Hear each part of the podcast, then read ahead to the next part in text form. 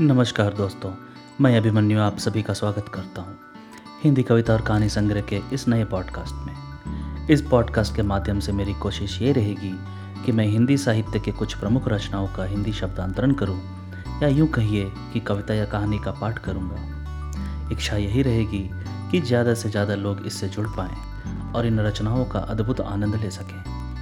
कविता या कहानियाँ वही रहेंगी जो कि कॉपीराइट एक्ट 1957 सेक्शन 22 के अंतर्गत पब्लिक डोमेन में उपलब्ध हों। तो आइए शुरू करते हैं।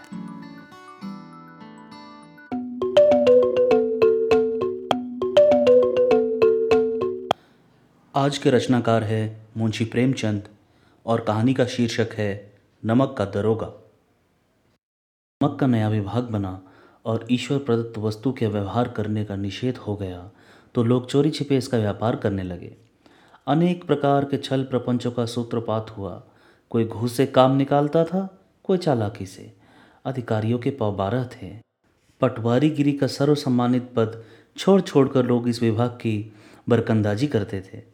इसके दरोगा पद के लिए तो वकीलों का भी जी ललचाता था। यह वह समय था जब अंग्रेज़ी शिक्षा और ईसाई मत को लोग एक ही वस्तु समझते थे। फारसी का प्राबल्य था। प्रेम की कथाएँ और श्रृंगार रस को काव्य पढ़कर फारसीदा लोग सर्वोच्च पदों पर नियुक्त हो जाया करते थे। मुंशी वंशीधर भी जो लेखा की विरह कथा समाप्त करके सीरी और फरहाद के प्रेम वृतांत को नल और नील की लड़ाई और अमेरिका के आविष्कार से अधिक महत्व की बातें समझते हुए रोज़गार की खोज में निकले। उनके पिता एक अनुभवी पुरुष थे। समझाने लगे, बेटा, घर की दुर्दशा देख रहे हो? ऋण के बोझ से दबे हुए हैं। लड़कियाँ हैं, वे घास फूस की तरह बढ़ती चली जाती हैं। मैं कगारे पर का वृक्ष हो रहा हूँ। न मालूम कब गिर पड़ूँ। अब तुम ही घर के मालिक मुख्तार हो। नौकरी में ओहदे की ओर ध्यान मत देना। यह तो पीर का मजार है। निगाह चढ़ावे और चादर पर रखनी चाहिए। ऐसा काम ढूंढना जहाँ कुछ ऊपरी आय हो। मासिक वेतन तो पूर्ण मासिक का चाँद है, जो एक दिन दिखाई देता है और घटते घटते लुप्त हो जाता है। ऊपरी आय बहता हुआ स्रोत है, जिससे सदैव प्यास बुझती है। वेतन मनुष्य देता है, इसी में उसकी वृद्धि नहीं होती। ऊपरी आमदनी ईश्वर देता है, इसी से उसकी बरकत होती है। तुम स्वयं विद्वान हो, तुम्हें क्या समझाऊं? इस विषय में विवेक की बड़ी आवश्यकता है। मनुष्य को देखो, उसकी आवश्यकता को देखो और अवसर को देखो। उसके उपरांत जो उचित समझो, करो। गरज वाले आदमी के साथ कठोरता करने में लाभ ही लाभ है, लेकिन बेगरज को दांव पर पाना जरा कठिन है। इन बातों को निगाह में बाँध लो। यह मेरी जन्म भर की कमाई है। इस उपदेश के बाद पिताजी ने आशीर्वाद दिया। वंशीधर आज्ञाकारी पुत्र थे। ये बातें ध्यान से सुनी और तब घर से चल खड़े हुए। इस विस्तृत संसार में उनके लिए धैर्य अपना मित्र, बुद्धि, अपनी पथ प्रदर्शक और आत्मावलंबन ही अपना सहायक था। लेकिन अच्छे शकुन से चले थे। जाते ही जाते नमक विभाग के दरोगा पद पर प्रतिष्ठित हो गए। वेतन अच्छा और ऊपरी आय का तो ठिकाना ही न था। वृद्ध मुंशी जी को सुख संवाद मिला तो फुले न समाए महाजन कुछ नरम पड़े। कलवार की आशालता लहलहाई, पड़ोसियों के हृदय में शूल उठने लगे। जाड़े के दिन थे और रात का समय। नमक के सिपाही, चौकीदार नशे में मस्त थे। मुंशी वंशीधर को यहाँ आए अभी छह महीनों से अधिक न हुए थे। लेकिन इस थोड़े समय में ही उन्होंने अपनी कार्यकुशलता और उत्तम आचार से अफसरों को मोहित कर लिया था। अफसर लोग उन पर बहुत विश्वास करने लगे। नमक के दफ्तर से एक मील पूर्व की ओर जमुना बहती थी। उस पर नावों का एक पुल बना हुआ था। दरोगा जी की बार बंद किए मीठी नींद से सो रहे थे। अचानक आँख खुली तो नदी के प्रवाह की जगह गाड़ियों की गड़गड़ाहट तथा मल्लाहों का कोलाहल सुनाई दिया। उठ बैठे। पर जाती हैं। अवश्य कुछ न कुछ गोलमाल है। तर्क ने भ्रम को पुष्ट किया। वर्दी पहनी, तमंचा जेब में रखा और बात की बात में घोड़ा बढ़ाए हुए पुल पर आ पहुँचे। गाड़ियों की लंबी कतार पुल के पार जाती देखी। डांट कर पूछा, किसकी गाड़ियाँ हैं? थोड़ी देर तक सन्नाटा रहा। आदमियों में कुछ कानाफूसी हुई, तब आगे वाले ने कहा, पंडित अलोपीदीन की। कौन पंडित अलोपीदीन? दातागंज के मुंशी वंशीधर चौंके। पंडित अलोपीदीन इस इलाके के सबसे प्रतिष्ठित जमींदार थे। लाखों रुपयों का लेन देन करते थे। इधर छोटे से बड़े कौन ऐसे थे जो उनके ऋणी ना हो? लंबा चौड़ा था। बड़े चलते पुरते आदमी थे। अंग्रेज़ अफसर इनके इलाके में शिकार खेलने आते और मेहमान होते। बारहों मास सदाव्रत चलता था। मुंशी ने पूछा, गाड़ियाँ कहाँ जाएँगी? उत्तर मिला, कानपुर। लेकिन इस प्रश्न पर कि इनमें क्या है? सन्नाटा छा गया।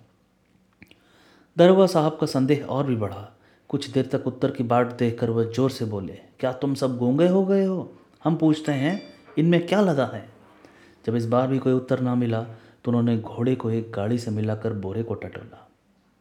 भ्रम दूर हो गया, यह नमक के ठेले थे।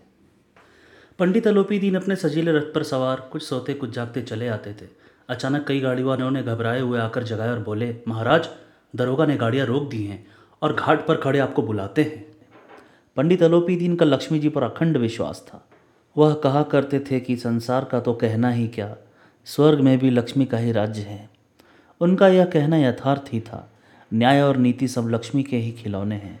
इन्हें वह जैसे चाहती है, न चाहती है। लेटे ही लेटे गर्व से बोले, चलो, हम आते हैं। यह कहकर पंडित जी ने बड़ी निश्चिंतता से पान के बीड़े लगाकर खाए। फिर लिहाफ ओढ़े हुए दरोगा के पास आकर बोले, बाबूजी, आशीर्वाद। कहिए, हमसे ऐसा कौन सा अपराध हुआ कि गाड़ियाँ रोक दी गई? हम ब्राह्मणों पर तो आपकी कृपा दृष्टि रहनी चाहिए। वंशीधर रुखाई से बोले, सरकारी हुक्म। पंडित अलोपी दिन ने हंसकर कहा, हम सरकारी हुक्म को नहीं जानते और ना सरकार को। हमारे सरकार तो आप ही हैं। हमारा और आपका तो घर का मामला है। हम कभी आपसे बाहर हो सकते हैं? आपने व्यर्थ का कष्ट उठाया। यह हो नहीं सकता कि इधर से जाएँ और इस घाट के देवता को भेंट न चढ़ावें। मैं तो आपकी सेवा में स्वयं ही आ रहा था। वंशीधर पर ऐश्वर्य की मोहनी वंशी का कुछ प्रभाव ना पड़ा। ईमानदारी की नई उमंग थी, कड़क कर बोले, हम उन नमक हरामों में नहीं हैं जो कौड़ियों पर अपना ईमान बेचते फिरते हैं। आप इस समय हिरासत में हैं। आपको कायदे के अनुसार चलना होगा। बस, मुझे अधिक बातों की फुर्सत नहीं है। जमादार बदलू सिंह, तुम इन्हें हिरासत में ले चलो। मैं हुक्म देता हूँ। पंडित अलोपी दीन स्तंभित हो गए। गाड़ी वाहनों में हलचल मच गई। पंडित जी के जीवन में कदाचित यह पहला ही अवसर था कि पंडित जी को ऐसी कठोर बातें सुननी पड़ी। बदलू सिंह आगे बढ़ा, किंतु रोब के मारे यह साहस ना हुआ कि उनका हाथ पकड़ सके। पंडित जी ने धर्म के, धन का ऐसा निरादर करते कभी ना देखा था। विचार किया कि यह अभी उदंड लड़का है। माया मोह के जाल में अभी नहीं पड़ा। अल्हड़ है, झिझकता है। बहुत दीन भाव से बोले, बाबू साहब, ऐसा ना कीजिए, हम मिट जाएँगे। इज़्ज़त धूल में मिल जाएगी। हमारा अपमान करने से आपके हाथ क्या आएगा? हम किसी तरह आपसे बाहर थोड़े ही हैं। वंशीधर ने कठोर स्वर में कहा, हम ऐसी बातें नहीं सुनना चाहते। अलोपी दीन ने जिस सहारे को चट्टान समझ रखा था, वह पैरों के नीचे खिसकता हुआ मालूम हुआ। स्वाभिमान और धन ऐश्वर्य की कड़ी चोट लगी। किंतु अभी तक धन की सांख्यिक शक्ति का पूरा भरोसा था। अपने मुख्तार से बोले लाला जी एक हज़ार के नोट बाबू साहब को भेंट करो। आप इस समय भूखे सिंह हो रहे हैं। वंशीधर ने गर्म होकर कहा एक हज़ार नहीं, एक लाख भी मुझे सच्चे मार्ग से नहीं हटा सकते। धर्म की इस बुद्धिहीन, दृढ़ता और देव दुर्लभ त्याग पर मन बहुत झुंझलाया। अब दोनों शक्तियों में संग्राम होने लगा। धन ने उछल उछल कर आक्रमण करने शुरू किए। एक से पाँच पाँच से दस दस से पंद्रह और पंद्रह से बीस हज़ार तक नौबत पहुँची किंतु धर्म, अलौकिक वीरता के साथ बहुसंख्यक सेना के सम्मुख अकेला पर्वत की भांति अटल, अविचलित खड़ा था। अलूपी दिन निराश होकर बोले, अब इससे अधिक मेरा साहस नहीं, आगे आपको अधिकार है। वंशीधर ने अपने जमादार को ललकारा। बदलू सिंह मन में दरोगा जी को गालियाँ देता हुआ पंडित अलोपी दिन की ओर बढ़ा। पंडित जी घबराकर दो तीन कदम पीछे हट गए। अत्यंत दीनता से बोले, बाबू साहब, ईश्वर के लिए मुझ पर दया कीजिए। मैं पच्चीस हज़ार पर निपटारा करने को तैयार हूँ। असंभव बात है। तीस हज़ार पर किसी तरह भी संभव नहीं। क्या चालीस हज़ार पर भी नहीं? चालीस हज़ार नहीं, चालीस लाख पर भी असंभव है। बदलो सिंह, इस आदमी को हिरासत में ले लो। अब मैं एक शब्द भी सुनना नहीं चाहता। धर्म ने धन को पैरों तले कुचल डाला। आलोपी दीन ने एक हृष्ट पृष्ठ मनुष्य को हथकड़िया लिए हुए अपनी तरफ़ आते देखा। चारों ओर निराश और कातर दृष्टि से देखने लगे। इसके बाद मूर्छित होकर गिर पड़े। दुनिया सोती थी, पर दुनिया की जीप जागती थी। सवेरे देखिए तो बालक वृद्ध सबके मुँह पर यही बात सुनाई देती थी, जिसे देखिए वही पंडित जी के इस व्यवहार पर टीका टिप्पणी कर रहा था। निंदा की बौछारें हो रही थी। मानो संसार से अब पापी का पाप कट गया। पानी को दूध के नाम से बेचने वाला ग्वाला, रोज नामचे भरने वाले अधिकारी वर्ग, रेल में बिना टिकट सफ़र करने वाले बाबू लोग, जाली दस्तावेज़ बनाने वाले सेठ और साहूकार, यह सब के सब देवताओं की भांति गर्दनें चला रहे थे। जब दूसरे दिन पंडित अलोपी दीन अभियुक्त होकर कांस्टेबलों के साथ हाथों में हथकड़ियाँ, हृदय में ग्लानी और शोभ भरे लज्जा से गर्दन झुकाए, अदालत की तरफ़ चले तो सारे शहर में हलचल मच गई। मेलों में कदाचित आँखें इतनी व्यग्र ना होती होंगी। भीड़ के मारे छत और दीवार में कोई भेद न रहा। किंतु अदालत में पहुँचने की देर थी। पंडित अलोपी दीन इस अगाध वन के सिंह थे। अधिकारी वर्ग उनके भक्त, अमले उनके सेवक वकील मुख्तार उनके आज्ञा पालक और अर्दली, चपरासी तथा चौकीदार तो उनके बिना मोल के गुलाम थे। उन्हें देखते ही लोग चारों तरफ़ से दौड़े। सभी लोग विस्मित हो रहे थे। इसलिए नहीं कि अलोपीदीन ने यह कर्म किया, बल्कि इसीलिए कि वह कानून के पंजे में कैसे आए। ऐसा मनुष्य जिसके पास असाध्य साधन करने वाला धन और अनन्यवा चलता हो, वह क्यों कानून के पंजे में आए? प्रत्येक मनुष्य उससे सहानुभूति प्रकट करता था। बड़ी तत्परता से इस आक्रमण को रोकने के निमित्त वकीलों की एक सेना तैयार की गई। न्याय के मैदान में धर्म और धन का युद्ध ठन गया। वंशीधर चुपचाप खड़े थे। उनके पास सत्य के सिवा न कोई बल था, न स्पष्ट भाषण के अतिरिक्त कोई शस्त्र। गवाह थे किंतु लोभ से डावाडोल यहाँ तक कि मुंशी जी को न्याय भी अपनी ओर कुछ खिंचा हुआ दिख पड़ता था। वह न्याय का दरबार था, परंतु उसके कर्मचारियों पर पक्षपात का नशा छाया हुआ था। किंतु पक्षपात और न्याय का क्या मेल? जहाँ पक्षपात हो, वहाँ न्याय की कल्पना नहीं की जा सकती। मुकदमा शीघ्र ही समाप्त हो गया। डिप्टी मजिस्ट्रेट ने अपने तजवीज़ में लिखा, पंडित अलोपी दीन के विरुद्ध दिए गए प्रमाण निर्मूल और भ्रमात्मक हैं। वह एक बड़े भारी आदमी हैं। यह बात कल्पना से बाहर है कि उन्हें थोड़े लाभ के लिए ऐसा दुस्साहस किया हो। यद्यपि नमक के दरोगा मुंशी वंशीधर का अधिक दोष नहीं है, लेकिन यह बड़े खेद की बात है कि उसकी उदंडता और विचारहीनता के कारण एक भले मानुस को कष्ट झेलना पड़ा। हम प्रसन्न हैं कि वह अपने काम में सजग और सचेत रहता है, किंतु नमक के मुकदमे में बढ़ी हुई नमक से हलाली ने उसके विवेक और बुद्धि को भ्रष्ट कर दिया। भविष्य में उसे होशियार रहना चाहिए। वकीलों ने यह फैसला सुना और उछल पड़े। पंडित अलोपी दिन मुस्कुराते हुए बाहर निकले। स्वजन बांधवों ने रुपये की लूट की। उदारता का सागर उमड़ पड़ा। उसकी लहरों ने अदालत की नींव तक हिला दी। जब वंशीधर बाहर निकले तो चारों ओर उनके ऊपर व्यंग बाणों की वर्षा होने लगी। चपरासियों ने झुक झुक कर सलाम किए। किंतु इस समय एक कटु वाक्य, एक एक संकेत उनकी गर्वाग्नि को प्रज्वलित कर रहा था। कदाचित इस मुकदमे में सफल होकर वह इस तरह अकड़ते हुए न चलते। आज उन्हें संसार का एक खेदजनक विचित्र अनुभव हुआ। न्याय और विद्वता, लंबी चौड़ी उपाधियाँ बड़ी बड़ी दाढ़ियाँ ढीले चोगे, एक भी सच्चे आदर का पात्र नहीं है। ने धन से बैर मोल लिया था, उसका मूल्य चुकाना अनिवार्य था। कठिनता से एक सप्ताह बीता होगा कि मोतली का परवाना आ पहुँचा। कार्यपरायणता का दंड मिला। बेचारे भग्न हृदय, शोक और खेत से व्यथित घर को चले। बूढ़े मुंशी जी तो पहले से ही कुड़बुड़ा रहे थे कि चलते चलते इस लड़के को समझाया था। लेकिन इसने एक न सुनी, सब मनमानी करता है। हम तो कलवार और कसाई के तगादे सहें बुढ़ापे में भगत बनकर बैठे हैं और वहाँ बस वही सूखी तनख्वाह और कोई ओहदेदार नहीं थे। लेकिन काम किया, दिल खोल कर किया और आप ईमानदार बनने चले हैं। घर में चाहे अंधेरा हो, मस्जिद में अवश्य दिया जलाएँगे। खेद ऐसी समझ पर पढ़ना लिखना सब अकारत गया। इसके थोड़े ही दिनों बाद जब मुंशी वंशीधर इस दुरावस्था में घर पहुँचे और बूढ़े पिताजी ने समाचार सुना तो सिर पीट लिया। बोले जी चाहता है कि तुम्हारा और अपना सिर फोड़ लूँ।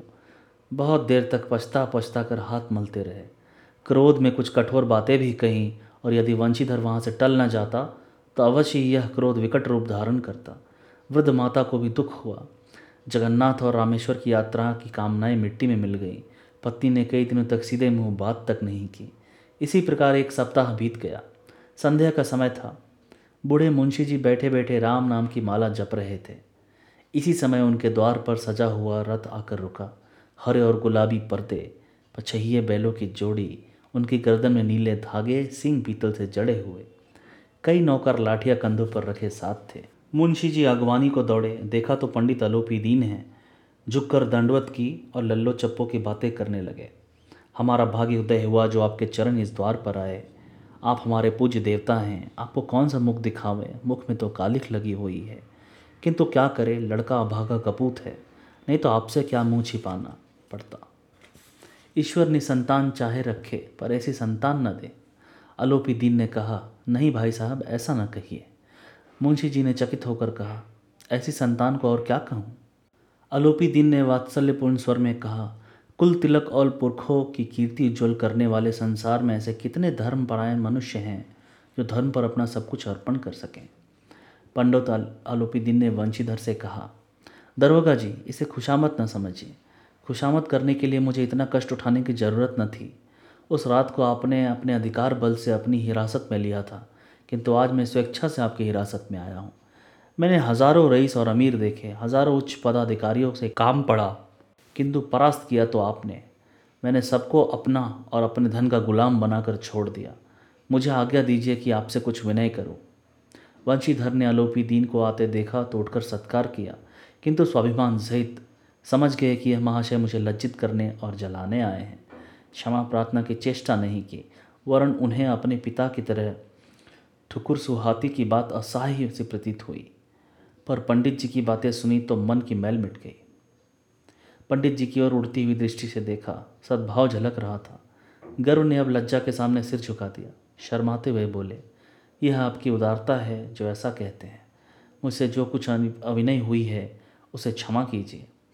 मैं धर्म की बेड़ी में जकड़ा हुआ था। नहीं तो वैसे मैं आपका दास हूँ। जो आज्ञा होगी, वह मेरे सिर माथे पर।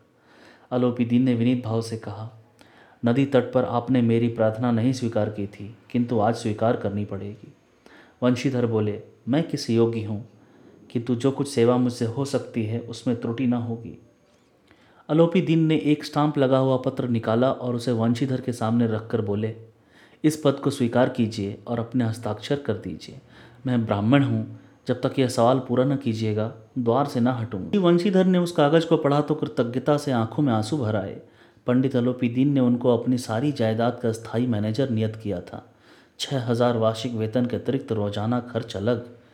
सवारी के लिए घोड़ा, रहने को बंगला, नौकर, चाकर मुफ़्त। कंपित स्वर में बोले मुझमें इतनी सामर्थ्य नहीं है कि आपकी उदारता की प्रशंसा कर सकूँ, किंतु ऐसे उच्च पद के योग्य नहीं हूँ। अलूपीदीन हंसकर बोले मुझे इस समय एक अयोग्य मनुष्य की ही ज़रूरत है। वंशीधर ने गंभीर भाव से कहा यो मैं आपका दास हूँ। आप जैसे कीर्तिवान सज्जन पुरुष की सेवा करना मेरे लिए सौभाग्य की बात है। किंतु मुझमें न विद्या है न बुद्धि न वह स्वभाव जो इन त्रुटियों की पूर्ति कर देता है। ऐसे महान कार्य के लिए एक बड़े मर्मज्ञ अनुभवी मनुष्य की ज़रूरत है। अलोपी दीन ने कलम दान से कलम निकाली और उसे वंशीधर के हाथ में देकर बोले, न मुझे विद्वता की चाह है, न अनुभव की, न मर्मज्ञता की, न कार्य कुशलता की। इन गुणों के महत्व को खूब पा चुका हूँ। अब सौभाग्य और सुअवसर ने मुझे वह मोती दे दिया, जिससे आपके सामने योग्यता और विद्यता की चमक फीकी पड़ जाती है। यह कलम लीजिए, अधिक सोच विचार न कीजिए, दस्तखत कर दीजिए। परमात्मा से यही प्रार्थना है कि वह आपको सदैव वही नदी के किनारे वाला बेमुरवत, उदंड, कठोर, परंतु धर्मनिष्ठ दरोगा बनाए रखे। वंशीधर की आँखें डबडबा आई हृदय के संकुचित पात्र में इतना एहसास न समा सका।